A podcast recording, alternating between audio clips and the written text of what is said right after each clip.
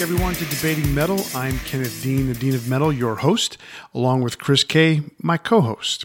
This is the podcast where we talk about all things hard rock and heavy metal, and this week we're finishing up our conversation about one hit wonders of heavy metal. Last week we picked 10 bands that started off with promising careers with a big hit, but for one reason or another, never regained that momentum they once had. We already spoke about five bands last episode, and this week we're going to talk about the other half. But before we begin, I kind of wanted to just ask, what have you been listening to lately? You know, that's a good question. I, I haven't been listening to a lot. that's for sure. It's been a weird week. You know, we've been bu- busy at work, and uh, and I've been trying to actually catch up on my podcasts, but uh, that I listen to typically. But anyway, what I have heard though is the latest song from Slash featuring Myles Kennedy and the Conspirators. Uh, I believe it's called "The River Is Rising." Uh, that's a pretty cool song. I probably, you know, for, for what it's worth, I mean, to me, it sounds like almost one of the most mature songwriting efforts with the Slash and, and the band. I, I don't know if, if it's, yeah, and it's not necessarily like a an adult ish kind of song, but it's it's just one that seems like they they they they know themselves really well now and even though that's supposedly what happened last album, but they this one seemed like you know two buddies got together, jammed, and put out a pretty cool song. And uh, you know, I, is it going to knock the socks off of Billboard charts? Probably not. But at the same time, it's a really cool hard rock song. And you know, Myles is a great singer, Slash is a great guitar player. The band is solid, so it's a, it's a pretty good song. I like it. I like it a lot. That's awesome. I need to check that out for sure. i have always really liked Alter Bridge. I like what Myles does with uh, with Slash. Um, so I definitely need to check that out. I, I didn't even realize it was out yet. Yeah, the, the song. It, what's funny about it is like there's a, a little bit of of Myles singing. Almost seems like Alter Bridge-ish because I know he definitely does two different styles with each of the t- two bands that he's in, but this mm-hmm. one almost kind of blends that Alter Bridge style of vocals, and he throws it into that Slash song, and I, that, I think that's part of what I like about it. Gotcha. Well, I'll definitely check that one out. Um, what have you so, been listening to? Yeah, so I was wondering if you've heard the new Fozzy Sane. Have you listened to that one yet? I heard it a few weeks ago, um, but I never really. It, it didn't grab me enough to sit there and say I want to listen to it again. Yeah, but, uh, that's kind of uh, how I felt about it. I it also like I just felt he was, or, or Chris Jericho was especially whiny in the vocals on this particular track. Must have been having a rough match. yeah, yeah. I I had a hard time with it because I you know I started off with their career. I really liked what they were doing, and then it just kind of it went in a very different direction, and I've had a hard time kind of staying on track with them as as a band I listen to. You know, I didn't pick them up right away at the beginning. I mean, I knew that they were, you know, I I for the first time the other day, I discovered that they were known as Fozzy Osbourne when they first started. I mean, I didn't know any yeah. of the whole fakeness that they were trying to do, but I heard about it eventually. And what what I what I've noticed, you know, like they did really cool covers. I liked a lot of the songs that they chose as covers when they did those stuff early on. But then it was more of of when they got more mature and they started getting to like if we're going to be a real band, we need to write real songs type of thing. Some of those songs were okay, it still felt like that they weren't great songs. But then when this when Judas came out, that song was really cool. I, ironically enough, Chris didn't write the song; it was written by the producer. Uh, I, I, think, if I'm not mistaken, Chris didn't write any of the lyrics on the album, but I'm not sure about that. I can't be 100% positive. But I think that's the same thing that's happening again on this album. So I don't know if if Fozzy's losing Chris's identity, and they're they're they're more about the identity of this producer, and that's the why they want to go in this direction, just so to get away from something like that. I don't know what the deal is, but they definitely have changed completely. You know, 180 from what they were at the beginning. You oh, know, for sure. For some, yeah. it's good. For some, you know, like yourself, where you kind of like, I liked what they had at the beginning. I might not, I don't like it as much now. You know, but yeah, for sure. That's kind of that's just kind of where I'm at with them right now. Um, but what I have been listening to a lot lately, I talked about a few weeks back, was uh, Blood uh, Bloodbound Uh, their their album Nosferatu. Actually, I've been listening to their first three albums uh, a lot. I've just been kind of really into that, so that's uh, kind of been most of my playlist, and then uh, you know a little bit of of some other stuff that's related. Uh, a lot of power metal, but mostly I, I've just kind of really been into those albums the last few weeks. Cool, cool. I, I for me, you know, I was I was out of town for a week, and and ninety percent of my concentration was on playing baseball, and you know, I get home and I was hanging out with these guys that I was rooming with until 11, 12, 1 o'clock in the morning, and um, you know, then right after I would go to bed, I would put on something on, on my phone to listen to, but it was totally background noise. So I never got an opportunity to listen to anything new in the last couple weeks. So I'm I'm excited to be back, but at the same time, I was catching up on other stuff. So I'm I'm really wanting to to check out some new stuff. And uh, I did get a couple of things. Like I had an Iron Maiden shirt on, and some guy literally struck up a conversation with me about the new album, and I was like, yeah, cool. Yeah, I definitely like it, you know. And it was just so weird to me because I'm like, okay, you know, but that, that happens, you know, when you wear when you wear band shirts from time to time. Yeah, it it happens all the time when I've gone to restaurants and stuff like that. Somebody, hey man, I love that band, and then it becomes a conversation. It's always that's it's kind of the cool thing about metal. Yeah, is you can wear that and and people are really interested in it. So, yep, absolutely. So tonight we got the other five bands that we're doing as one hit wonders. And um, so last time I did three bands, you did two. So this time you're doing three and I'm doing two. So that means you get to go first. And what do you got for us tonight? Okay, so the first band that I'm going to talk about, um, it's never been one of my favorites, but you know I've always had a lot of respect for their musicianship. Um, this band was formed in 1985 as Majesty uh, by the trio of Mike Portnoy, John Petrucci, and John Myung. And you might know who I'm talking about, and that's Dream Theater. Uh, the band originally recruited the singer Chris Collins, who was then replaced by Charlie Dominici, who did their first album. Um, it was it was called uh, when when Dream and Day Unite in 1989. It was a, a, a release to very little fanfare. It it just kind of went under the radar. Um, it wasn't very long before they realized that Dominici was not the guy they wanted to go with. Um, so it took them two years of auditioning singers to find their replacement. And he is the guy that fits the sound of the band, and that's James LaBrie.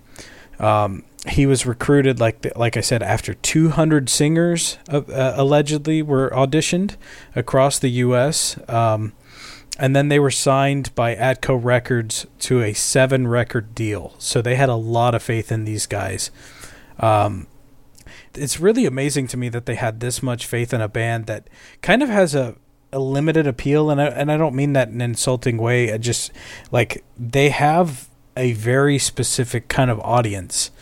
And to be signed for seven records at that point, is that is that kind of a normal thing? That, you know, uh, back then, the only big album contract deals that I heard about was Michael Jackson's when he signed with Sony, mm-hmm. and when um, Aerosmith signed with Sony. And Aerosmith signed with Sony in the early '90s, so about this time.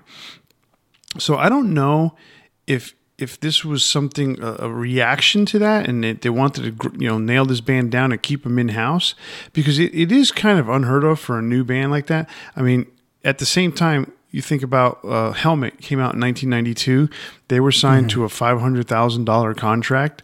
I don't know how many albums they were supposed to produce but i do know that the, they got a $500000 signing bonus. The problem with all those all that money that comes in and out is that it's literally like, okay, here, we're going to give you an advance of a bajillion dollars. You're never going to see a single dime when it comes to record sales or anything like that because every time that a record is sold, the, the money goes back to the record company. So the only time you make money af- after you sign those big deals is by touring and by merchandise sales. So Yeah. you know, any any album sales whatsoever all goes back to the record company. So you know when they put promotion, they charge you for it. So when they so if they give you that, that you know they give you a thirty you know and in this particular case I don't know what the the dollar amount was, but seven albums is a lot. So like in Aerosmith's case, it was I think it was a thirty five million dollar deal. You know, it almost sounds like a baseball contract, but you know, I think it was a five album, thirty five million dollar deal, which is really weird in that regards, just in general. Uh, but you know, you got to you, you basically get seven million dollars an album or something like that. You know, and even though that sounds like a lot, you anything that's promotion wise. So, so if they go out there and they put commercials on the air, they're charging they're charging the band. So all you know, so if they give you five million dollars or seven million dollars for the for the album, then they put another two million dollars into advertising and you know whatever other money they spend on you, all that has to be recouped by the record company before the band sees uh, a dime. Yeah.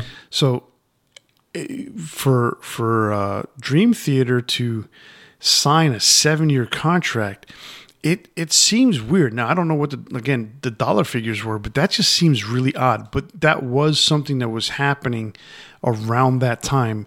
Record companies were trying to lock down their bands, but for a new band like that, especially uh, you know one that is uh, progressive like they are, that is kind of weird and unheard of. Yeah, a bit. So basically, when it got it down to the the band's second album, uh, it was three years later in 1992, and it featured their only top ten hit, which was "Pull Me Under." Uh, the song received heavy rotation on MTV, and really has come to be known as the band's signature song. Uh, the band has recorded 13 more albums since, with only lineup changes being keyboards and Mike Portnoy, the drummer, leaving in 2010. Um, they released a music video chronicling his replacement uh, with some of the world's best drummers, um, auditioning, you know, from all over the world, including Mike Mangini, who who eventually did join the band.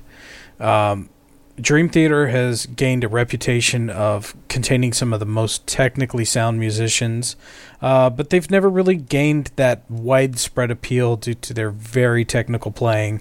And, you know, there's a really long runtime to a lot of their tracks. So it's it's it's one of those that it attracts a very specific audience, and they're aware of that, but they don't want to do anything different than what they're doing either. So I have a lot of respect for them as musicians. I have a lot of respect for their integrity in doing what they want to do. They're just never going to be one of those bands that really finds just widespread mainstream appeal because that's not what they're trying to achieve. You know, at, at, at the time that this came out, I remember kind of hearing the song. I don't know where or how or when. May I- I don't know if there's a video for it on MTV or not, or if there was, and maybe it was played one night on the Headbangers Ball. It's one of those things where, like, growing up as a kid, I heard Led Zeppelin a lot, but I had no idea who they were you know, I heard Stairway to Heaven. I kind of knew that that was Led Zeppelin, but I had heard Black Dog. I had heard uh, all all of my love, but I didn't know they were the same band. I didn't know anything about Led Zeppelin. And but you heard those songs in the background.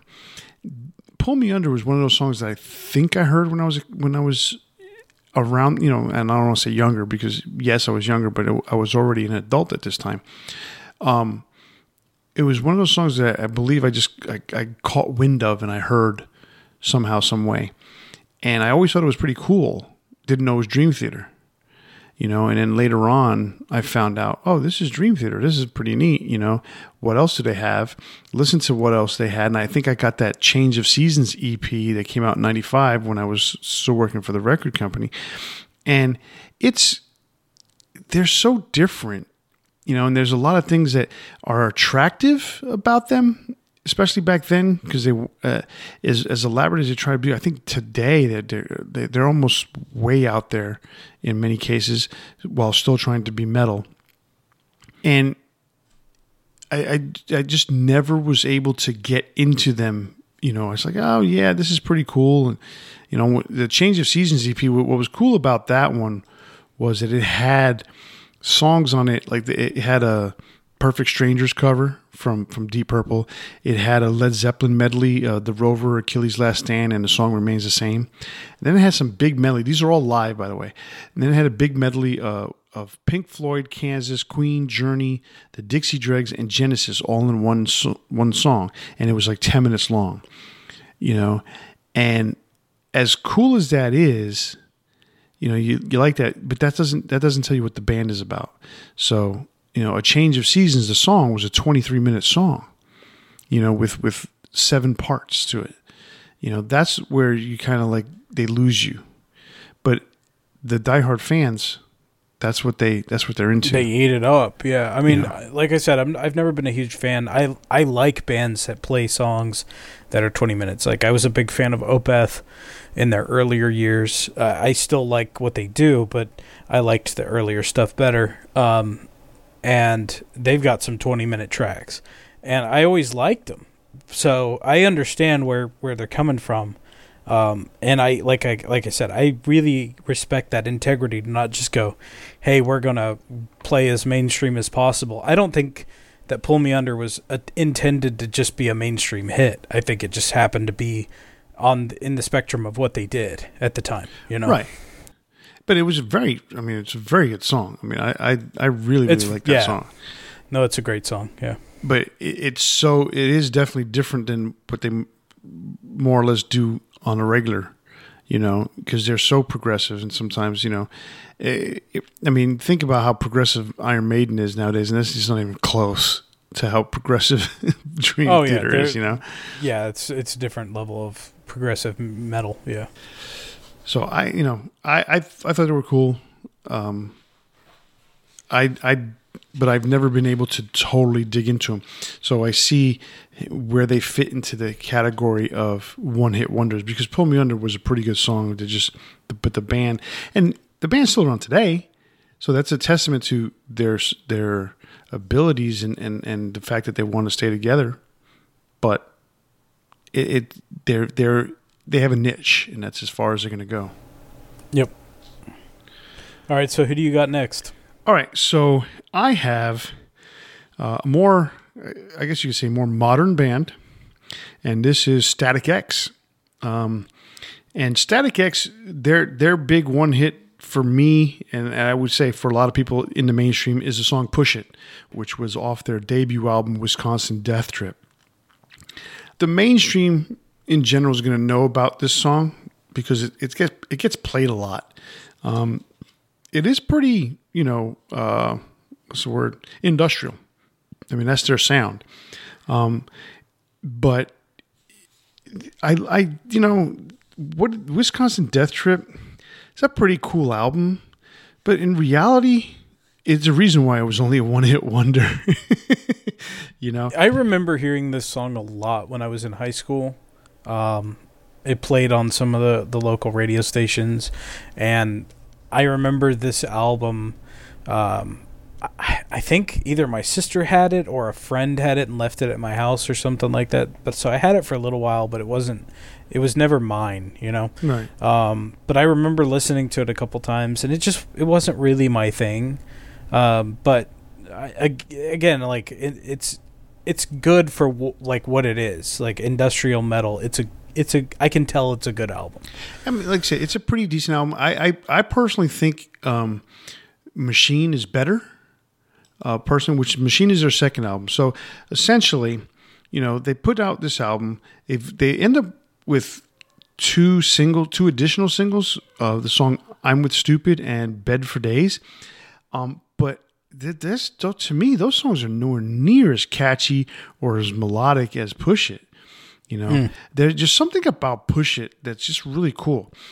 And so they they come out with their second album machine and that's kind of where i got into them because they had a single for it called this is not and i thought that song was pretty cool and i i got into them because knac uh, now back then knac was is not wasn't the same as it was in this in its heyday in the 80s knac was basically an online radio station um, basically one of the first first stations to stream that you know one of the mainstream streaming stations put it that way That's just a funny way to put it. yeah, Yeah. it's a, it's a lot of streaming going on there. Um, so they they their website is still active. Their website still you know is is what it's been for a long time. It looks identical to the way it did 20 years ago. Um, they just obviously update the information. Is it on Angel Fire? it's it's just really lame looking. All the Yeah. info's there, but it, it, it really has never been updated other than as far as content is for you know like the latest releases and, and interviews and all that Yeah. stuff. But it's in in terms of format, it's never been updated. But um, anyhow, I I got into them when they released Machine, and I would hear the songs. You know, this is not black and white, Otsego, Undead, Cold. Those songs were good. Um, Get to the Gone. Those are really cool songs. I mean, to the point where I went out and bought the album. More and, and I it, oddly enough, I didn't have Wisconsin Death Trip. I didn't even think about it at the time because I hadn't heard Push It at that point you know um, it was just i was not into industrial metal. I was not into that scene but because i was streaming knac and they kept playing the shit out of black and white and this is not that's what i got into. Gotcha. so i like those songs better but push it's are really cool when i finally heard push it i'm like oh i can see why you know they were they got popular. It's a, it's a catchy song. Um, but you know the, so the second album comes out. Now they're kind of getting into some static within the band pun intended. Um basically they- they're they're they're partying all the time. The band is is you know uh, relishing in their the success that they have. And wayne is trying to write the next album. So he goes off into a corner writes the album by himself presents it to the band. They go into the studio. They, they're about ready to record the songs. And when they go to break down all the financials he turns around and says by the way you guys are not getting any song credits because I did this all by myself. And that caused a whole shitload of tension between the band and mostly their guitar player, who is, uh, what's his name? Uh, oh, no, he left already. Uh, yeah, Koichi, Koichi Fukuda. Fukuda. Which he's back now, right? Uh, yeah. Yeah, they, I remember they brought in Tripp Eisen, who Right. has a whole lot of issues. Well, he's he's also back in the band too. Tripp Eisen? No, he's not. Oh no, not Tripp. Who's the guy who's singing for him? Oh, the, Zero. Uh, that guy Zero. That's Tripp Eisen, by the way. Oh no, it's not. No, it's not. Zero is um, fuck is uh, what's his name? Edsel Dope. That's right.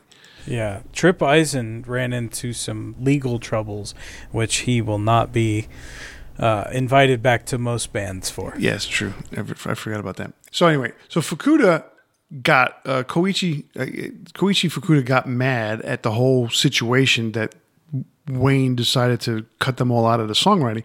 But in reality, I mean, that's what happens with a lot of bands. You know, they they you know, the first album it's all, you know, all for one, one for all, and then they realize, wait a second, I'm doing 90% of the work. Why am I going to give you, you know, my share of the money when I'm doing all the work?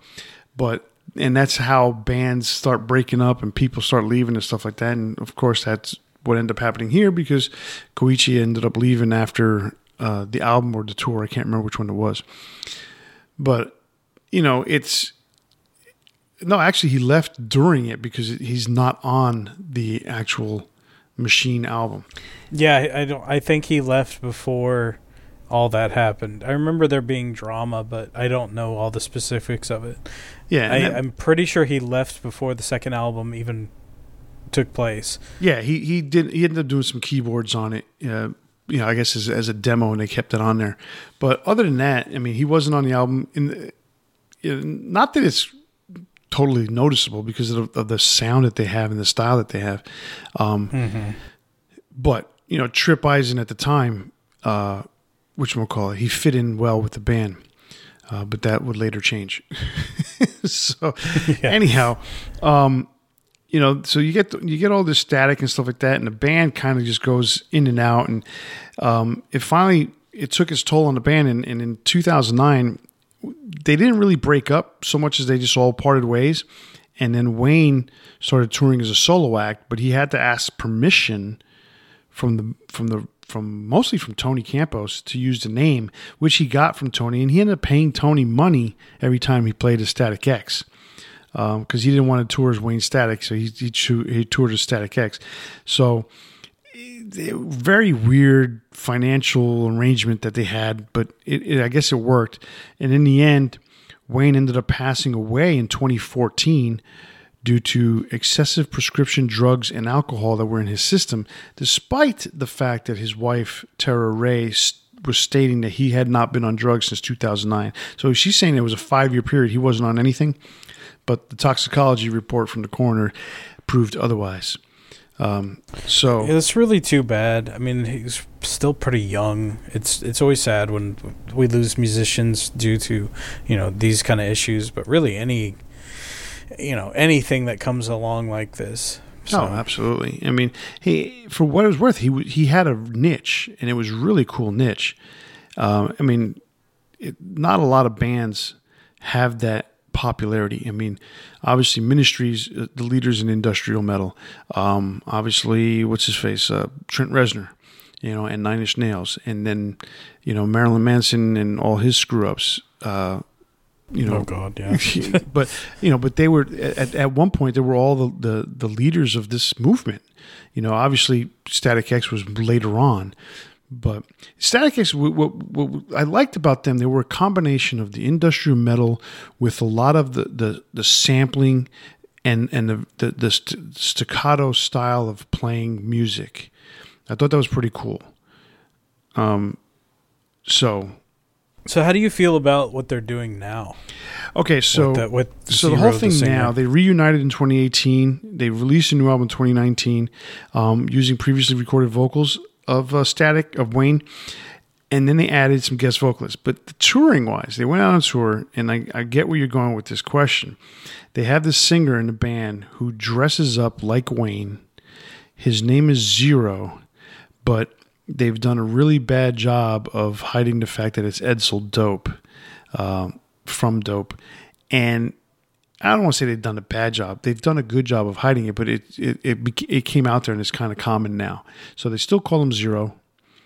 I, I don't I don't know how I feel about it. I mean, might as well just come out and, and call it Static X with Edsel Dope singing. You know why yeah. why have him dress up like like Wayne? You know, if he wants to go out there and put his hair up like Wayne, you know, as a tribute every night, fine. But to kind of put a mask on to look like him, it's kind of weird to me. It's kind of weird. I mean, it's kind of cool at the same time. I guess if you're a fan, it, it, like if you're a real fan, then maybe you have different feelings about it. I, I just was curious what you thought about it because it is kind of a weird thing.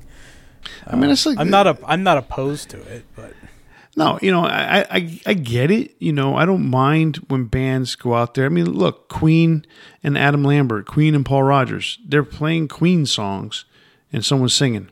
But yeah, I don't they call themselves Queen with right. Adam Lambert. Yeah, I don't see Adam Lambert Adam. dressing up like, uh, you know, like Freddie Mercury. Only Emi Sakura is allowed to do that. wow. For those of you who don't know, Emi's a, is a female wrestler from Japan who is signed with AEW, and she has come out literally mustache, microphone, and all, dressed as as Freddie Mercury as she goes into the ring. It's it's the craziest thing. I thought it was so weird. She left the mustache on for the fight that she had, and eventually got ripped off her face. But it's one of the weirdest things I've ever seen. So she's the only one allowed to dress like him. All right. Um, so you think it's weird. I think it's weird, but at the same time, I'm glad. I'm glad they're honoring Static X in that regards and, and Wayne in that way. Yeah, I mean, uh, what happens when the music is is gone? It's no longer being played. You know, it's it's one of those things. Like a lot of these bands that we know and have have grown up with, um, you know, they're reaching an age where, you know, they're they're getting old. A lot of the members are dying, etc. So one example that comes to mind, obviously, is Quiet Riot with, you know, what they're doing bringing uh, Rudy Sarzo back in the band, so they have at least an original member. Um, but the thing is, like, you can say, well, they should just hang it up, go away, but you know, what happens to that music? It's gone after people stop playing it. So it's it's one of those subjects that's interesting to talk about because there are a lot of variables as to why it's good and why it's bad. Yeah, that's definitely a, a conversation for another day. But it's Mm-hmm. it is a very cool conversation because there is a lot of controversy one way or the other. You know, they had the whole thing with the touring Ronnie James Dio hologram. Mm-hmm. You know, so you have that extent of it. You have this Wayne Static Static-X kind of thing going on, and then you have regular tribute bands. You know, or or bands that are going out there. You know, ex members and going out there and playing the music like Thin Lizzy. They kept the name alive. It has a few members from the original band, but everyone knows Phil's the singer, you know, and everyone knows that he was the, the poet and he was he was special in that way and no one can replace him. But they went on, you know, and and they've done a, a good job. But they've it's just because they've kept the name going. And that's pretty cool because they keep they keep the music going, they keep the music alive, they keep the spirit alive, and that's what matters the most. So, what's your next band? All right, so I'm going to talk about a band from Japan this time. Um, this was a, a one of the first bands that ever crossed over to the U.S. and and had a hit, uh, and that's Loudness. Uh, they were formed in Osaka, Japan, like I mentioned, in 1981, and uh, they were able to cross over over the, their by their fifth album to the U.S. with Thunder in the East. Um, it was their first full English release. They did a lot of their early stuff in Japanese and English, and uh, there was there was some kind of appeal to them that Max Norman saw, and and he uh, produced their first album. Um, their big hit from the album was Crazy Nights, which received some rotation on MTV and has since really become their biggest single. Um, the way that I found out about them was Children of Bodom played a back and forth uh, solo between Alexi and Janne, which is the keyboardist. They went back and forth playing, you know, these intricate riffs and then their rhythm guitarist comes in playing that dun, dun, dun, you know like j- as kind of a joke because they were playing in Japan and the crowd went absolutely nuts for it which was really cool to hear um, one thing that's kind of interesting about this this song is that uh, there's a chant of MZA and it means absolutely nothing uh, so basically what happened was um, they were writing the song. They had this this this you know riff and everything. And max said well you should have some kind of chorus like some kind of chant in there uh, you know. And so they just made filler of MZA and then they forgot or just never got around to replacing it so it's still in the song to this day and it never had a meaning which I think is hilarious. Dude, that song, when that came out, was so awesome. It was really, really heavy. Uh, that riff is killer. And, you know, you, you saw a band as like, man, if these guys can keep it together, they're going to be pretty big. And they kept it together, but they never became big in the States. Um, Yeah, there's there's a little more to tell about kind of why that happened. Um, which is go ahead. No, I, I, I mean the whole MZA thing was really cool because, you know, as a kid, you're listening to the song. Oh, what does MZA mean? You know, there's got to be something, and you you you you want to dig something up. Like nowadays, the first thing you'd be doing is is googling. Why are they saying MC? You know, MZA. Yeah. You know, but you know, back then you just you were kind of left in the dark. Like, oh, what does MZA mean? You wonder. You know, you try to become part of the fan club or something like that. you know? and but it's such a cool song, and then that chant is pretty neat. But in reality, you know, it means nothing. And uh, you know, and Max Norman, the producer who you you were referencing, he, you know, he wanted them to change it, but they never came up with anything, so they left it. And that you know, those are cool There's a stories. mystery to it, you know. Yeah. Too, so like, yeah. There, I mean, there's a lot of songs. How many songs are out there that we don't know what the lyrics really mean? You know, so. Okay, yeah, exactly. so so it really doesn't matter. I just thought it was funny that it turned up like somebody asked him and uh, the singer uh, Yeah. and and it was like it doesn't really mean anything. Yeah, th- I have this record. I, I got. I have one of the original, you know, 1985 releases. It's a, it's a, it's a good album in general. it is. Um, but unfortunately, like, like, and you'll you'll finish the story. They really didn't go anywhere. Yeah, it was. You know, it was kind of tough. You're you're a Japanese band, the first one signed to an international record deal, playing in the U.S. And it's it's kind of hard to find that footing. I mean, you think about the time period. This is the '80s. Um, there's still kind of a stigma of Japanese people in the U.S. and it it was just hard for them to really break in that way. Like the song, you know, every once in a while there's a song from somewhere else in the world that becomes really popular in the U.S.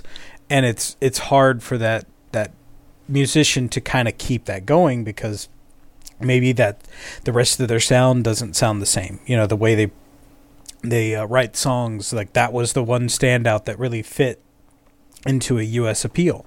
And that was kind of the case here because they maintained their popularity in Japan, um, but they they still had that that you know a little bit of a hit here in, in the US because their next album, Lightning Strikes, actually charted better than Thunder in the East. So there was still the fan base here. It just what ended up happening was the the singer Minoru Niihara left the band and Max Norman actually suggested that they bring in an American singer because there was a Japanese accent to everything that that uh, Minoru sang and he thought why not just we've already got the fan base here like why not just bring in an American singer and it it'll sound more American. Well, what ended up happening, which was to the deficit on both ends, was that they no longer had that unique sound that that they had by being a Japanese band. You know, some of the songwriting, yeah, it's it's different because they come from different background and have a have a different sense of sensibility in writing their songs, but they lost that sound, that that voice, and then in Japan by by switching to an American singer, they lost their appeal as well. So they actually kind of nosedived during that time for two albums with Mike Vescera on vocals. Um, eventually, you know, after two albums and two week uh, touring cycles, they brought on another singer named Masaki Yamada, and he was very popular. They actually released their their like biggest album in Japan at that point, but they had lost their US record deal there. So it just it didn't work out. You know, it just they've still maintained and they've actually grown in popularity in Japan. Their original singer came back um, after five albums um, with Yamada, and they actually have a really pr- prolific catalog at this point. Um, when he when Niihara returned, um, he re- they recorded 13 more albums. They have an, a catalog of 27 albums at this point, Wow. which is just crazy. Um, but again, they continue to chart in Japan. They're very popular there. Um, they do have a fan base in the U.S. that's still into them. And now, at this point, like especially with um, a lot of streaming services that that have opened up some more of the channels, you can find a lot of stuff that you couldn't before um, the world, as we know, has become a lot more open and um, it's easier to find things than it once was with the internet. And so they've still got a fan base here, um, but they've never reached that same level here. No, I you know, Akira Takasaki is is really well known within the, the circles of guitar playing. So he gets a tremendous amount of respect.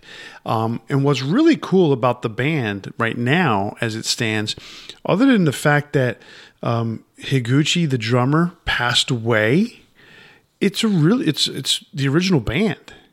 Yeah. Uh, you know, and, and let's say original, the original band that became popular. You know, uh, the, Yeah, the classic lineup. yeah, the classic lineup. I mean, for the most part, it, it is the one that recorded the first album. You know, except Higuchi and drums.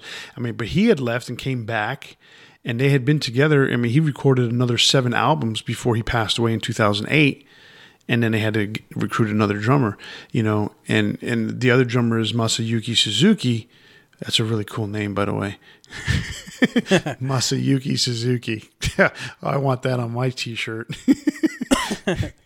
you know, and and and he's been with the band for another 6 albums. So, you know, they were pretty stable or, you know, except for that period of time where they were trying to cross over and appeal to Americans, which, you know, I if I had been management, I would have told them, you know, that's going to be a bad idea, but, you know, they, yeah. didn't, they didn't ask me. I was just some guy in New York who moved to Miami. But yeah, it's it's good to see that you know Niihara's back. It's good to see that Takasaki never left. Um, you know, uh, Yamashita left and came back. So I mean, basically, the original band reunited in two uh, in two thousand, and they basically have been together ever since, and that's pretty cool. Um, it's a it's sad that you know Higuchi um, passed away, but you know they've they've continued on and they've only had one drummer since then. Yeah, it's rare when you have that few of lineup changes. Yeah, exactly. Especially this far into your career. Mm-hmm. You know.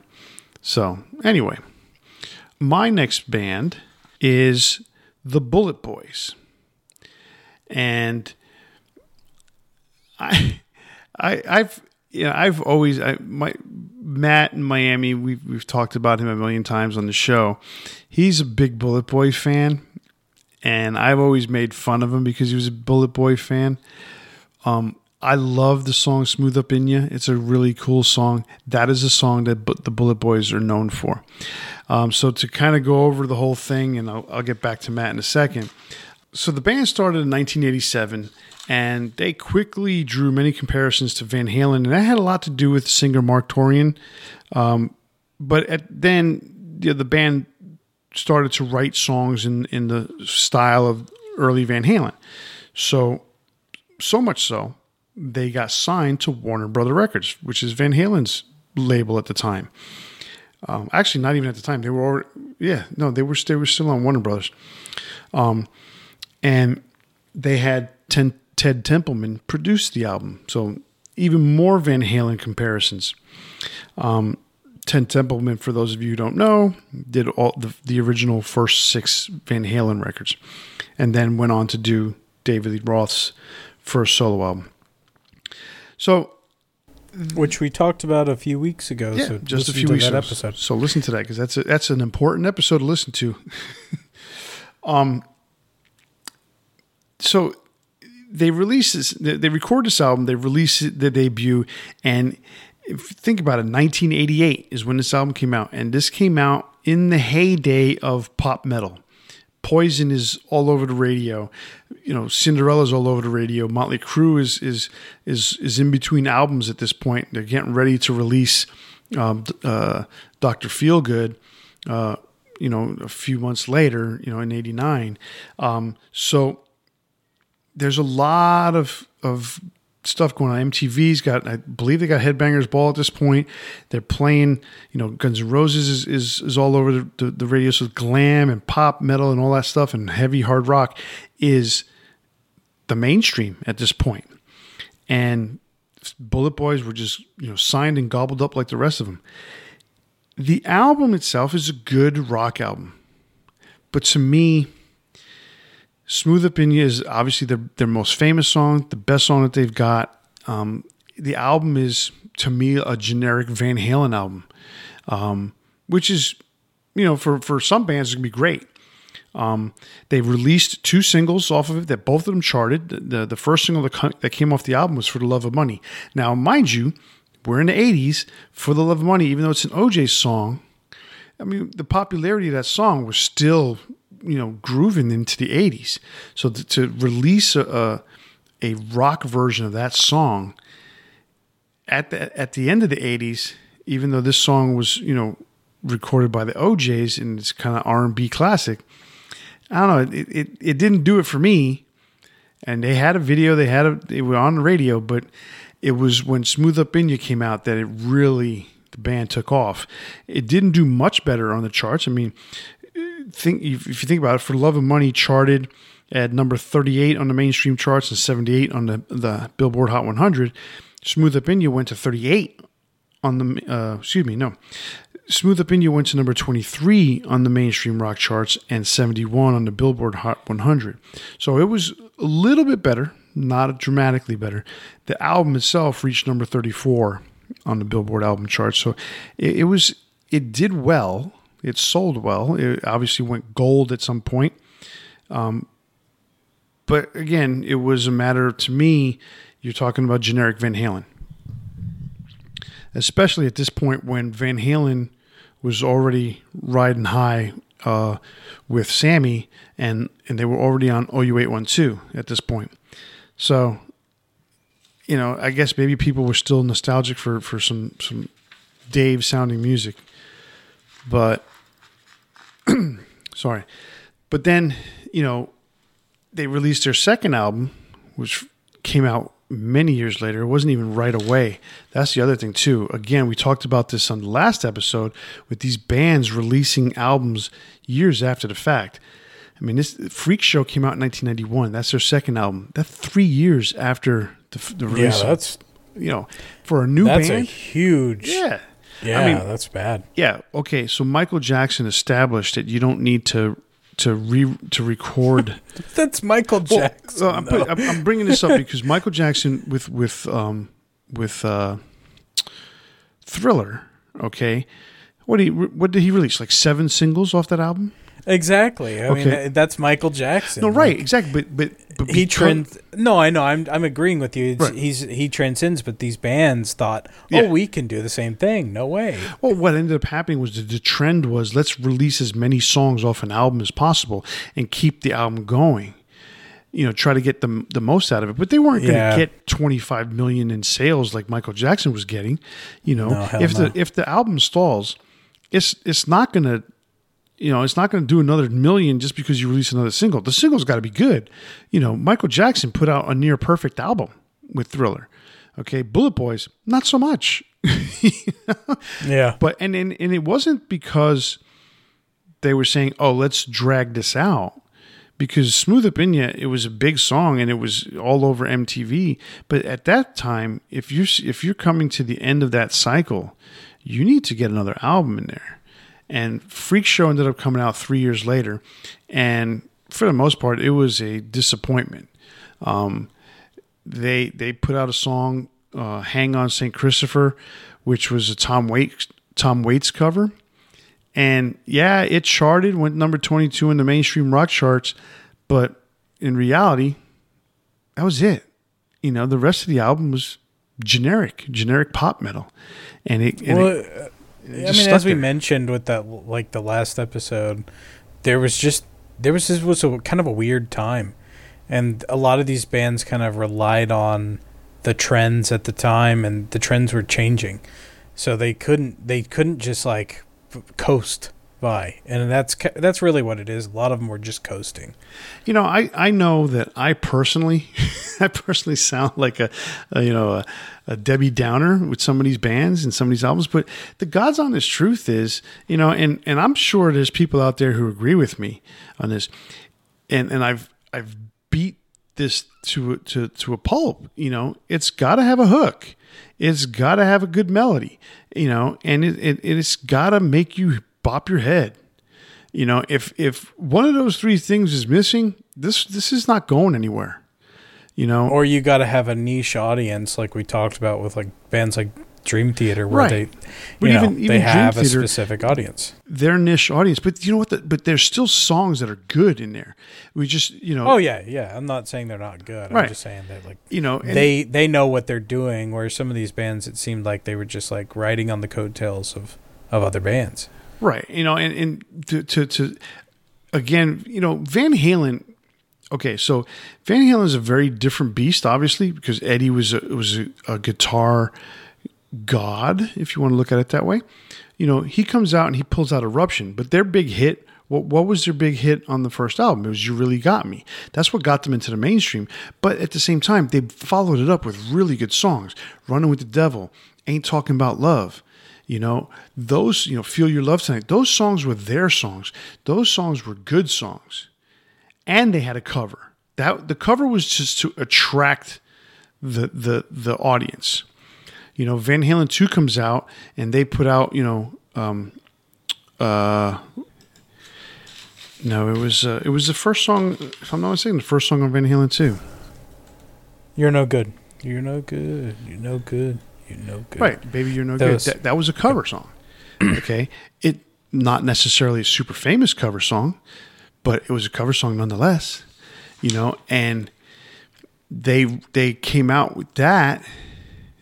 Um, that was the first song, but that wasn't their single. You know, they just did it to to put a song on there that maybe they thought would attract somebody. But Dance the Night Away, you know, somebody gave me a doctor. The rest of the album was all theirs, and it was a really good album. You know, later on when they did um, Diver Down, they had a crap load of of covers on that album, more covers than originals. You know, did, were they good songs? They were good versions, but they weren't necessarily songs that should have been covered. You know, although Yeah. Pretty Woman still, I mean, their version is killer. And I don't know what's going on lately, but this, the radio station over here, uh, the Eagle, has been playing the crap out of that song. Every time I turn on and turn it on, and there's a Van Halen song come on, it's that song, Pretty Woman. Oh, really? Yeah, with with a with a heavily edited intro, because the intro to that song is is very is, is a long, very machine like sounding guitar solo, and it Yeah. it, it's it lasts for like a minute and a half, but they they edited it down to like ten seconds, Oh, wow. and then they go right into into uh, Pretty Woman. But anyway, to go to get back to Bullet Boys, yeah, they're Van Halen band, but they they weren't. They were trying to s- to follow that Van Halen model, I guess you could say, cover Yeah. songs, you know, their own songs.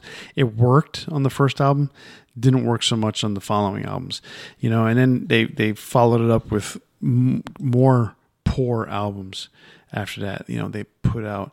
Um, uh, they put out Zaza, they put out Acid Monkey, and from there just went to they were just a band just putting out albums for to, to fulfill their contract and then they got released then they didn't put out another album for another eight years and they put out sophie and 10 cent billionaire a few years later so their career just basically went nowhere after that um, but they're still around together today they've had 30 members in the band or thereabouts i mean literally over 30 members in the band and amazingly enough today it's the original lineup which is pretty cool That yeah, that's again very rare.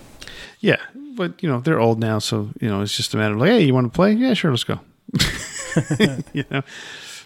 So what what do you, what did you think of you know when we talked about this whole thing and I told you we were doing the Bullet Boys? You know, I'm sure you listened to it. What, what did you think of that that album or that song?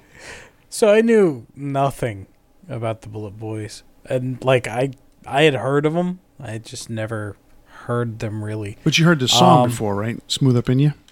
Yeah, it, uh, it just it wasn't one that like I knew. Like I had heard, I was like, oh yeah, this song, but I but I didn't know like the lyrics or anything like that. It just it just had had passed by me a couple times. Um, yeah, I mean, I totally get your description. Uh, being a you know dime store uh, Van Halen. um, yeah, I mean they're good. They're fine. Uh, I didn't listen to much beyond that that first album. It doesn't get um, any better, so it's a good thing you yeah, didn't torture was- yourself. That was kind of the thing I skimmed by, and it's if you're a fan, that's great. Um, but for me, nothing really stuck out or stuck out that I just thought I needed to listen to more than that one time.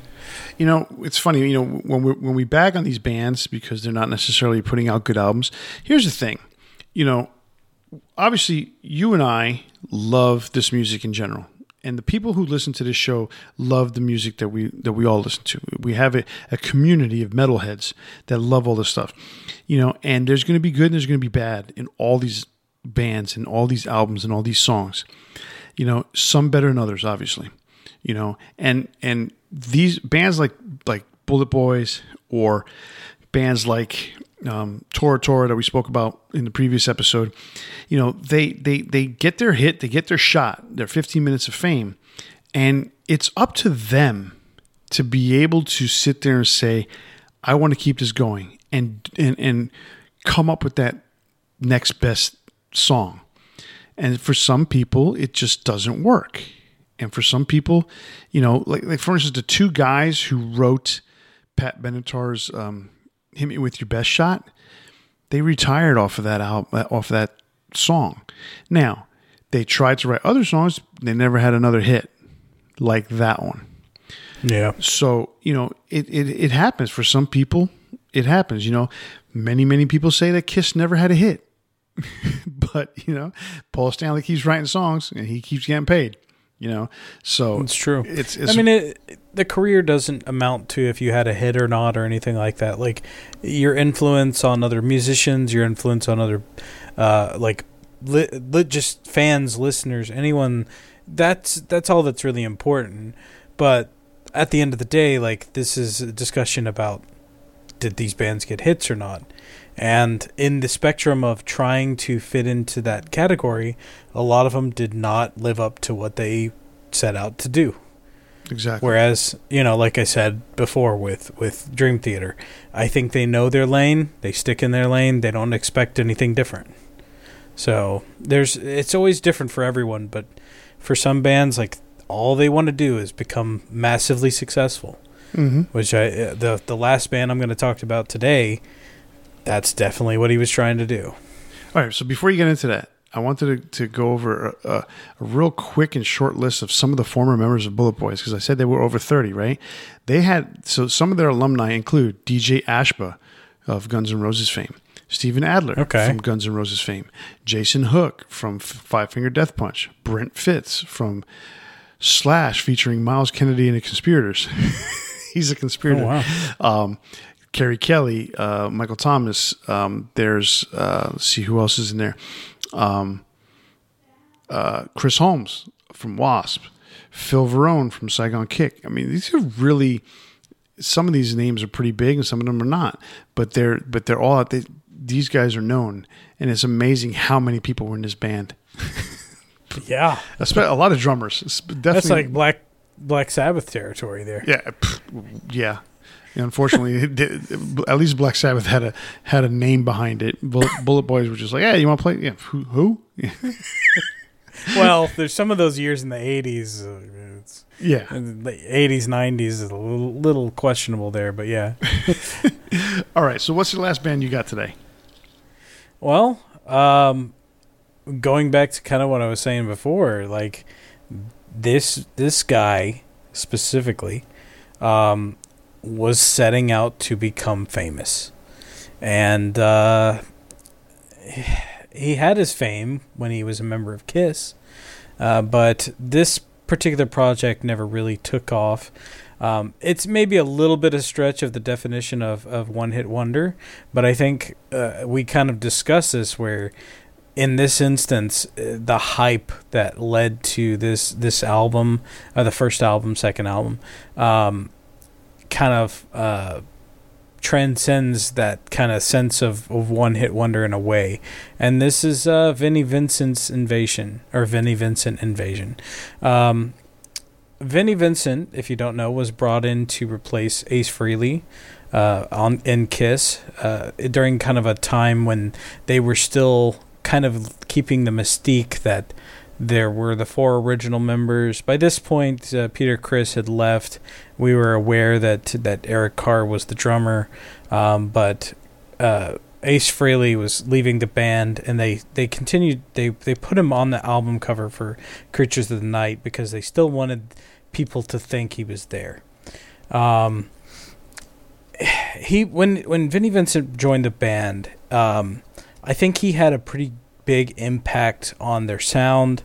Um, he helped them kind of get through an odd and rough time. Um, on this first album, Creatures of the Night, he ended up playing lead on six of the nine tracks. He wasn't an official member of the band at this point. Um, you know, there was a disappointing tour for Creatures, but it really led to their next stage of their their uh, evolution in the band, and that was the non-makeup era. Uh, he became an official member of the band during that time. I guess he never really signed a, a, fi- a like a final contract, right? No, he And that's never signed what a led- contract. Yeah, that's kind of what led to him leaving eventually. But um, you know, he he wrote eight of the ten tracks on the follow up album "Lick It Up." Um, there was always kind of this mentality, you know, once Ace and and Peter were gone, that this was Gene and Paul's band, and everyone else just kind of did what they needed them to do. Um, but they really liked the stuff that Vinnie was putting out, and that's why he was such a big contributor on those albums. Um, but there was a lot of drama backstage, um, just to put it lightly. Um, Vinnie, there was drama on stage too. yeah, uh, Vinnie refused to sign a new contract, like we mentioned, and because he wanted a more secure role in the band and wanted bigger stake in the profits, he was let go. Uh, he was then replaced by Mark St. John after the Lick It Up tour, and went on to form his own band, which we're going to talk about, Vinnie Vincent Invasion. Um, and he had the mission that he wanted to beat Kiss at their own game. Um, hmm. uh, so, so, he released the single "Boys Are Gonna Rock." Uh, there was also "Back on the Streets." "Boys Are Gonna Rock" was definitely the bigger one. Um, you know, he brought in this singer Robert Fleischman. Uh, you know, very, very of the time kind of sound. Um, you know, if you've ever heard Vinnie's playing, then you know exactly what you're hearing for the entire album.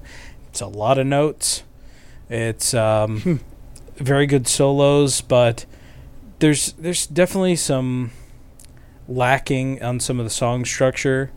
Um, but it shows off what he's capable of, and I think that was for the most part the point. Um, Boys Are Gonna Rock received, you know, some rotation on on uh, MTV. Um, so there was an odd relationship in this band where you know boys are gonna rock the the video came out and you have robert fleischman on vocals in the audio track. However you have mark slaughter doing karaoke or not karaoke but uh, lip syncing to the vocals because by this point Robert had left the band and they had to find a new singer and apparently according to Vinnie Vincent that uh, Mark Slaughter was forced on him, and uh, there was a really strained and bad relationship between him and, and the singer, and it, it just never like was gonna go anywhere because of this. Like, do you remember seeing the video on MTV? No, I, I don't. I I'm, I probably did, but at the time I probably didn't know about the singing change it's very similar, you know. Um, and well, it's not a similar situation, but um, years ago, Apocalyptica had a single that had the singer from uh, oh, what's his name from Shinedown. Um, okay. The singer from Shinedown. I can't remember his name now offhand. The, he recorded a song with with Apocalyptica, and they released it as a single, and it became popular. Well, guess what? The record company said, no, no, no, no, no, no, no. You know, because Shinedown's record company basically said, no, we can't have this as a single. They had to use, they re recorded the vocals, and the singer for Hoobastank was the singer, and he was the one who ended up on the video. Even though I the original that. was the one um, from uh, Smith, uh, Brent Smith, I think is his name. His his uh, his vocals were on the album, but the single was the singer from Hoobastank. But this is not the same situation. Mark Slaughter was replacing Robert Fleischman, but you know, because they hadn't recorded done the video, Mark Slaughter ended up being a lip syncer. I mean, it's it's not unheard of for like guitarists and other things like that. When when the band has a change during that time, there's a lot of videos out there um, that have a change, like where this guy appeared in the video or appeared on the album cover. Like even Vinnie Vincent, uh, you know, had that situation where he uh, was not on the album cover of Creatures of the Night in any version, and he was he was the player on it. So there's always these these instances where these things kind of happen, but it's very odd when it's the singer. If if, um, if, you look at if you look at the promotional picture that they have of, of the band with Robert Fleischman, so if you know everyone knows out there that the drummer um, for Vinnie Vincent. I don't want to say everyone knows that, but the, drummer for Vinnie Vincent was Bobby Rock. So every, every, a lot of people know who Bobby Rock is, right? And Yeah, Dana, he was the producer for Metallica for many years. nah, not, not, not, not that guy. Not that Bobby not Rock. that, not that Bobby. Uh, so this this guy looks like he's a porn star. Um, so anyway, Bobby Rock's a drummer, and then you've got Dana Strum on bass, Vinnie Vincent on guitar, and then you have I, I think it's a guy from Mister Mister or something like that who's the singer because that's what he looks like. He's got the whole '80s hairstyle. He doesn't look like the the hair band style, you know, with the teased hair. No, no, he's got like the the you know the the simple minds look to him or something like that. gotcha.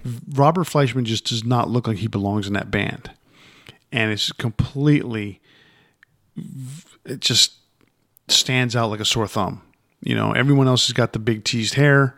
He does not.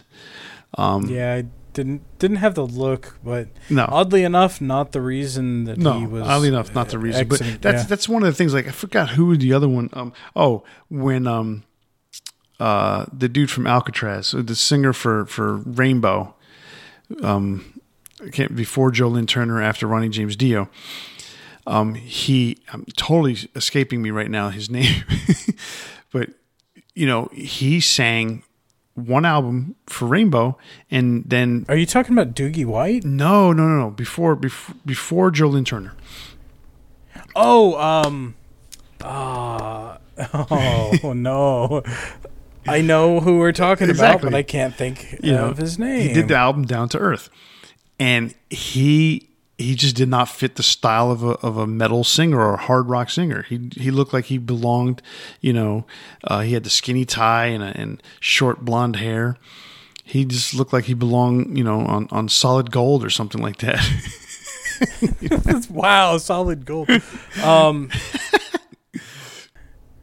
I'm uh, Graham Bonnet. yes, Graham, Bonnet. That that I, it was on the tip of my tongue. you know, it, so Graham Bonnet does one album, and, and he doesn't fit with with Rainbow, you know, but he didn't. but it's a good album. oh, it's a great album. I love that album. I mean, it's He a- just doesn't have the look. he didn't have the look, and, and and Richie wanted nothing to do with that look. But that wasn't the case with Vinnie Vincent's Invasion, or I said the same thing you did. Vinnie Vincent Invasion. That's not the case with this uh, with this band and this album. It is uh, something completely different. Um, Yeah, he was the guy he wanted. He loved his vo- voice, and he felt felt like it fit. And it just it didn't work out. There was other, you know, things that were going on, but you know it. You know, for what it is, it's not a bad album. I've listened to it a couple times for different reasons. Once for research for this, and then once a long time ago when I was doing Kiss research. Um, and you know, it's it's not a bad album. It just feels like it's it's a lot of ideas that weren't really refined in a lot of ways. Um, but "Boys Are Gonna Rock" is a pretty good song. I think I I I like it enough to you know to listen to it, but I, I'm not gonna put it on like one of my major playlists or anything like that.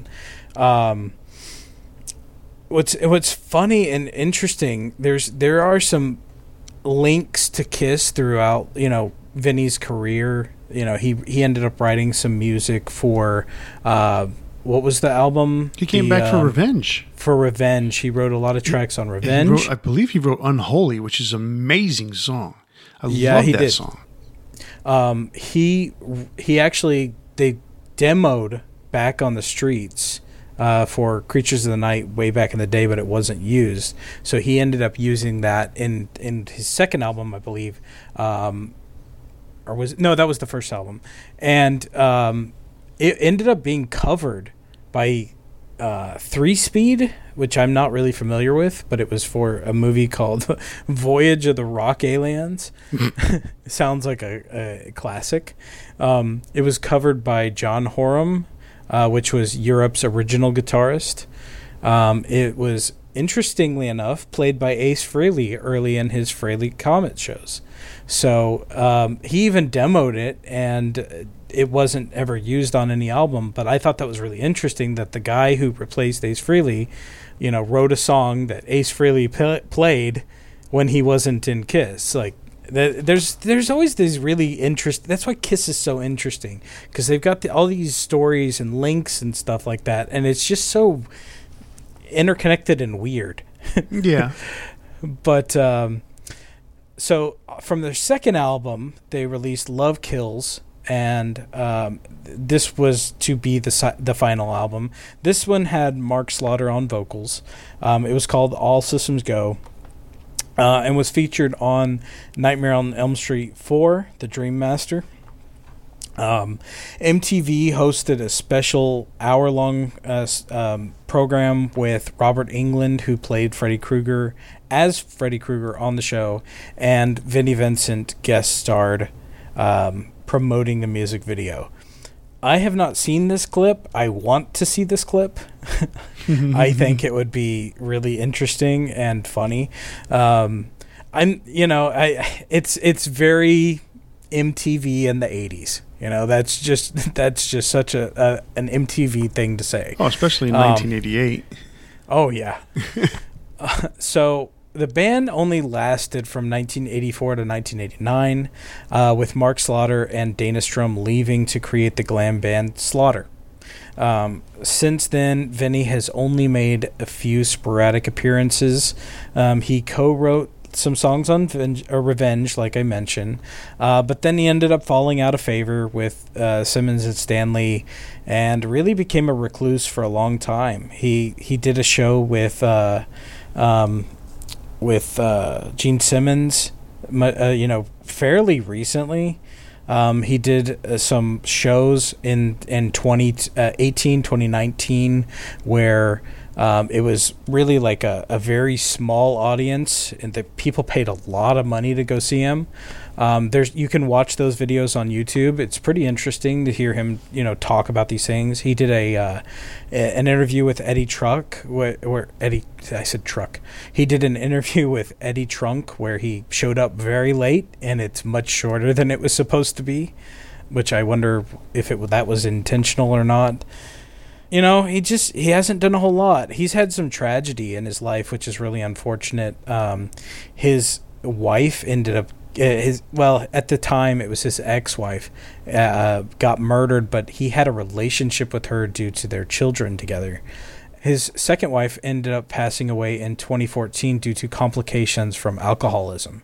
So he's had some real tragedy in his life, and I understand, like, sometimes to a degree, why he wants to, you know, be a little bit of a recluse. But he was a really talented songwriter, and it's really a tragedy that he didn't, you know, get along with some of the people that he played with and uh, there's no pointing fingers to who's responsible for all of it because there's a lot of egos in music and especially in the kiss camp and it's just it's it's kind of sad to hear like maybe he if he had worked with some other musicians that um you know worked better with him that maybe he could have released more music. But this was this was a a project that kind of was born of anger. And unfortunately you can tell it's it's it's not very cohesive. It's not it's not great. But there's a few good tracks that really came out of it. Un- unlike the other band that was born out of anger that actually did succeed, and I'm talking about Megadeth, this one was definitely not as successful. Um, yeah. you know, when when I was younger and I and I was into Kiss, and I'm I still am, but you know, the whole thing with creatures and discovering that Ace really really wasn't on the album, and and then this guy Vinnie Vincent played on the album, and then he played on Lick It Up, and as a kid, you, you know, you, you really didn't care about it, and and growing up and learning all the issues that went on, you know, behind the scenes. Again, unless you're really, really into it, most people don't care. But metalheads or Kiss fanatics, part you know, people from the Kiss Army, they they want to know every detail. You know, they want to know how many times a day Gene Simmons takes a shit, and they probably do know. You know, but in in this particular there's case, probably a book oh about yeah, it I'm pretty sure. You know, making it the making a way. kiss shit journals That's pretty funny. Um, but with with Vinnie, he he's he's so weird, and I don't you know, to, to use the word weird is wrong because what I'm what I'm saying is that he has a lot of demons inside him, right? And and that's what causes him to be a recluse. When he came out in 2018 to this Kiss Expo after after years and years of not being in the public eye, he comes out looking the way he does, and it caught some people off guard. And Yeah. um, you know, but then you know he he he starts making all these commitments, and he starts talking about, yeah, I'm back, I'm going to do this, and I'm still a shredder, and I'm still this, and I'm still that, talking the talk, and never walked the walk. You know, he was late for Eddie Trunk's interview, and if that was any indication for anybody, it was like that is Vinnie Vincent. He's back to his old ways. Not that he wasn't out of his old ways, because you know what? He reappeared for one minute and was gone the next. Okay, he appeared for for a few things, made promises that none of them were kept. And I, I personally think it has a lot to do with the demons that are inside him that he fights with with himself. You know, between looking the way he looks, maybe being, you know, something that he doesn't want to be, or or is trying to be something that he, he feels he needs to be but doesn't know how to come out with it. You know, he's he's one of those people trapped um, psychologically. And, you know, if he would just come out and do what, you know, and, and be what he wants to be, I think he would be a, a lot freer in that regards, you know. But he is who he is. Um, he's a, an extremely talented musician with a tremendous amount of uh, baggage, if you want to put it that way. And I, I mean, I thought the stuff that he did in the '80s was good, but it, it, again, it's it's. You know who the the guitar player? Uh, I believe his name is Michael Angelo. Michael Angelo Batio. Yeah, that guy, Michael Angelo Batio. He's the guy who plays left-handed and right-handed. Okay, He's one of the world's most talented guitar players. Okay, ninety percent of the people in this world don't know, or, or let's say ninety-nine percent of people in this world don't know who he is because He's a guitarist, guitarist. Right. Yeah. He's a guitarist for guitarists.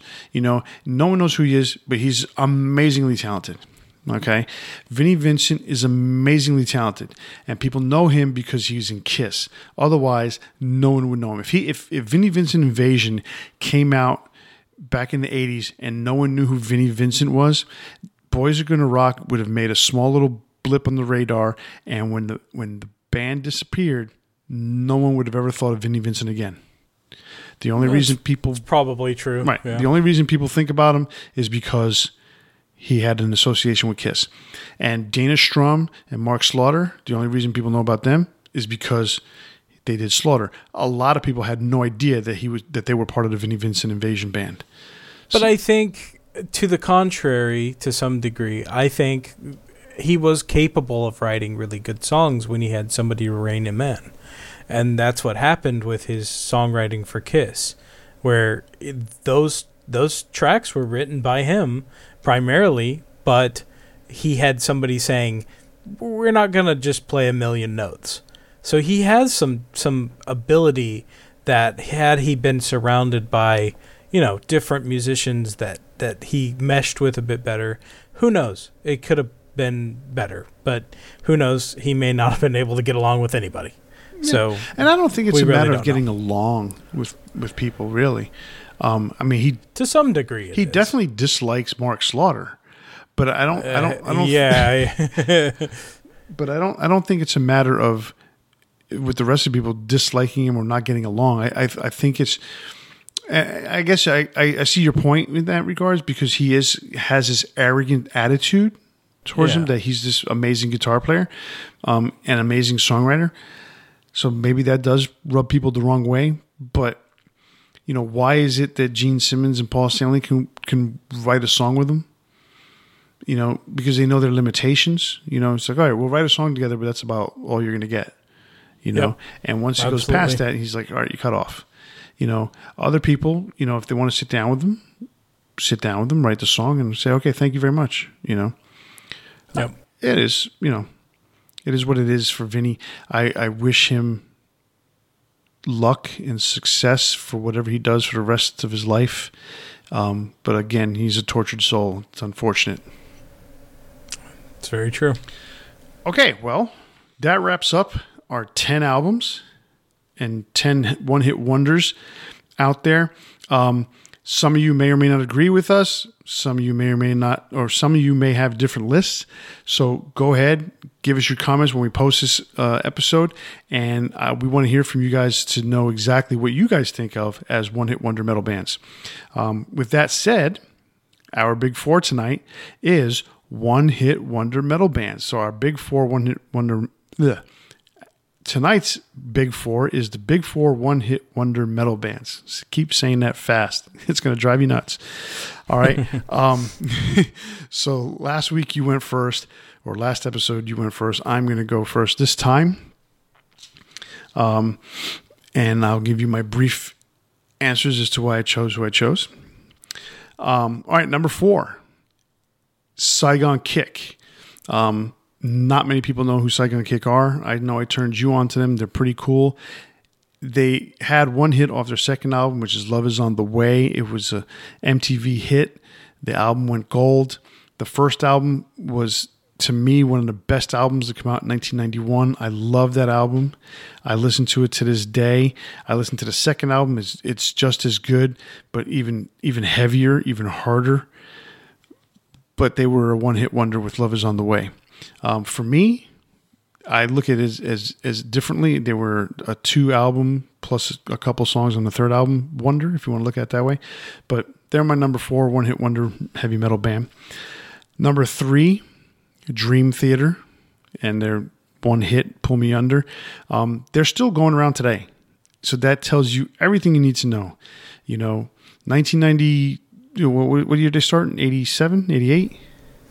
Um, they started in 1985, actually. Oh, 85. So they've been around for a long, long time.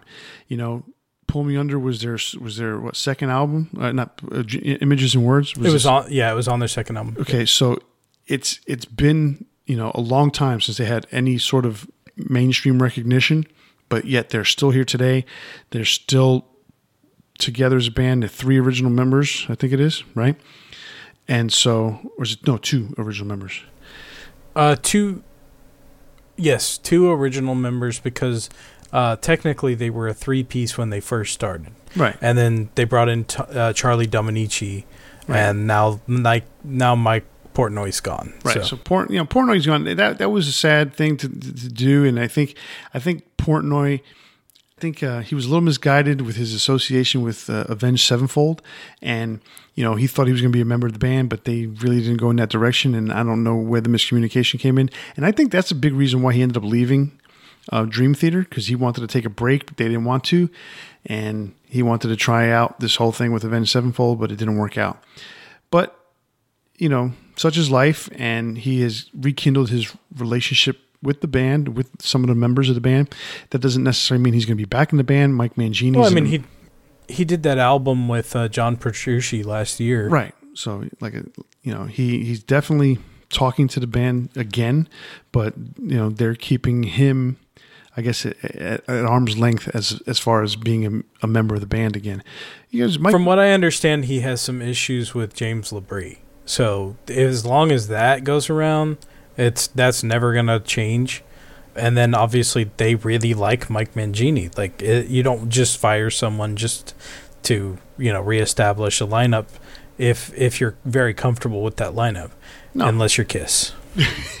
exactly. No, Mangini's a cool dude. I met him when he was a drummer with Extreme, so I, I like him. He's really really cool. All right, so um, my number two band is Quiet Riot. Um, Come On Feel the Noise to this day is continuously played on classic rock radio stations uh, across the country, across the world. It is a great song. It's a great cover. Um, and and they that's how they established themselves. They did continue with, you know, they did have another hit with, you know, Metal Health, Bang Your Head. Um, and that was as far as it went. I mean, they tried to do the whole route with Slade again with with Mama. We're all you know we're all crazy now on their second album.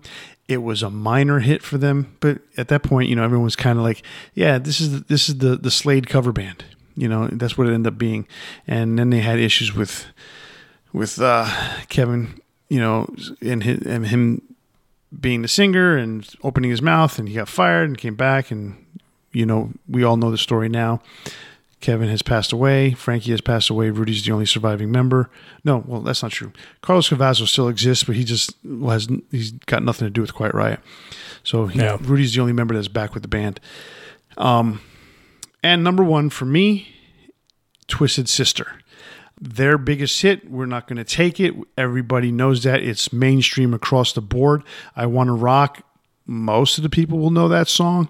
Um, it was even, you know, re re recorded and and uh, the words were changed for the, the the original first SpongeBob movie to "I'm a Goofy Goober" or Goo, uh, yeah, a Goofy Goober. Wow, it was different, but Dee got paid, so like a hundred thousand dollars or two hundred thousand dollars for that, you know, for them to change the lyrics and, and re-record the song. So, as uh, uh, although Twisted had a really long career, it was short. Then they got back together. Then they continued on, played shows, headlined all over Europe, but it wasn't the same. It was basically based on that one hit that they had, and that's how they they maintained their career for the rest of their lives. Although they won't tell you that because you know, Dee and especially JJ French, they just believe that they're the best metal band in the world. So be it. There's a lot of guys out there that convince themselves of that, you know, and Yeah. that if if it works for them, then that's that's what's necessary. I get it. Yep. All right, so my big four. This was kind of a tough one for me. Um, so a lot of these bands that that are considered one hit wonders, I don't really listen to a lot. But I, I maybe had to stretch the definition a little bit to some degree. Um, so forgive me. But um, my number four is a band that I didn't really know that well uh, early. You know, for for most of their career, uh, but I found them actually kind of by doing this show, um, and that's loudness. Um, I once I figured out who uh, you know that that that riff from um, Crazy Nights or you know rock, the rock and roll Crazy Nights, um, you know. Uh, the main like heavy riff from the beginning, Uh, I, that connection I I had heard from Children of Bodom and I didn't know who they were, and then we were talking about it and I figured out that this was the band. I ended up listening to you know that album, uh, Thunder from the East, and then you know going through a lot of their catalog, including I, I I've listened to, to you know a lot of world music, but I, I do like Japanese music, and I went back and listened to some of their Japanese albums, their early stuff. I like their their singer, um, the the second uh, Japanese singer. His name is escaping me at the moment. Masaki Yamada. I like his stuff and I like the newer stuff that they're doing. So they've actually really grown on me and they do come up on my playlist uh, quite often. Um, so that one was not a hard pick for me. Um, my th- number three is a band like you you mentioned. I think it was num- your number four, Saigon Kick. I really came to enjoy their first two albums a lot. You know, they they did have a, a minor hit with uh, "Love Is on the Way," like you like you mentioned, but for me, I love their first album the best, and it's become a staple on my playlist as well. That's awesome. My number t- my number two is not a metal band per se, but they are a, a rock and uh, you know hard rock uh, staple, and that was Thin Lizzy. Um, they've influenced a lot of bands. Uh, so many have mentioned them as an influence on their sound, including Metallica. And I thought they, you know, uh, any metal fan can understand why I would put them on this list. Um, and then my number one, uh, you and I disagreed on their, you know, their validity as a one-hit wonder, but by the definition that that you know I gave on the previous episode, my number one is Queensryche. Um, I, you know, again, this was a band that I was not that familiar with. I didn't really listen to them when I was younger, but I've really grown to like a lot of their new stuff uh, with their current singer. Todd La Torre and and I went back from there and listened to a lot of their older music and it's it's a band that I you know as a one hit wonder you know they have a a huge fan base um, but they've never really made it on the charts so that's that's kind of why that's my de- definition of it um, but I think they are a really kick-ass band. And if you haven't heard a lot of their new stuff, because maybe you're, you know, of the mindset that you know it's not the original singer, definitely check out their new stuff. It's really good. Um, but they like we saw Queensryche live, and Todd La Torre can really belt out the old tracks with minimal effort. Like he's really impressive, and I just really enjoy this band. Now it's it's funny this list that it, it almost feels like people I I never heard of you know a few years ago, um, but they've really grown on me. That's awesome. I, I'm I'm really excited and happy that you're a Queensryche fan now, especially with, with Todd in the band. Um, mm-hmm. I mean, I'm as big a Queensryche fan now as I've ever been. Um, I'm glad you like Saigon Kick. I thought they were such a cool band and they were so different. You know, it, it, and they made an impact with those two albums. Yeah, you know, so that's cool. I, I really like that. I, I do kind of question the Thin Lizzy on your on your list here, but that's uh that's neither here nor there. I'm I'm not going to uh, to um, like I said, it's it's borderline, but to me, you know, being a hard rock band, we talk regularly about hard rock and, and heavy metal. I think they qualify. Um, and they did have really only one major hit, which was The Boys Are Back in Town. So I think they qualify, but feel free to disagree with me. that's that's what, that's what this is all about. Send us a message and let us know. So, all right. Well, debating metalheads. Those are our big four one-hit wonder heavy metal bands, and that brings us to the end of part two of our one-hit wonders of heavy metal. So.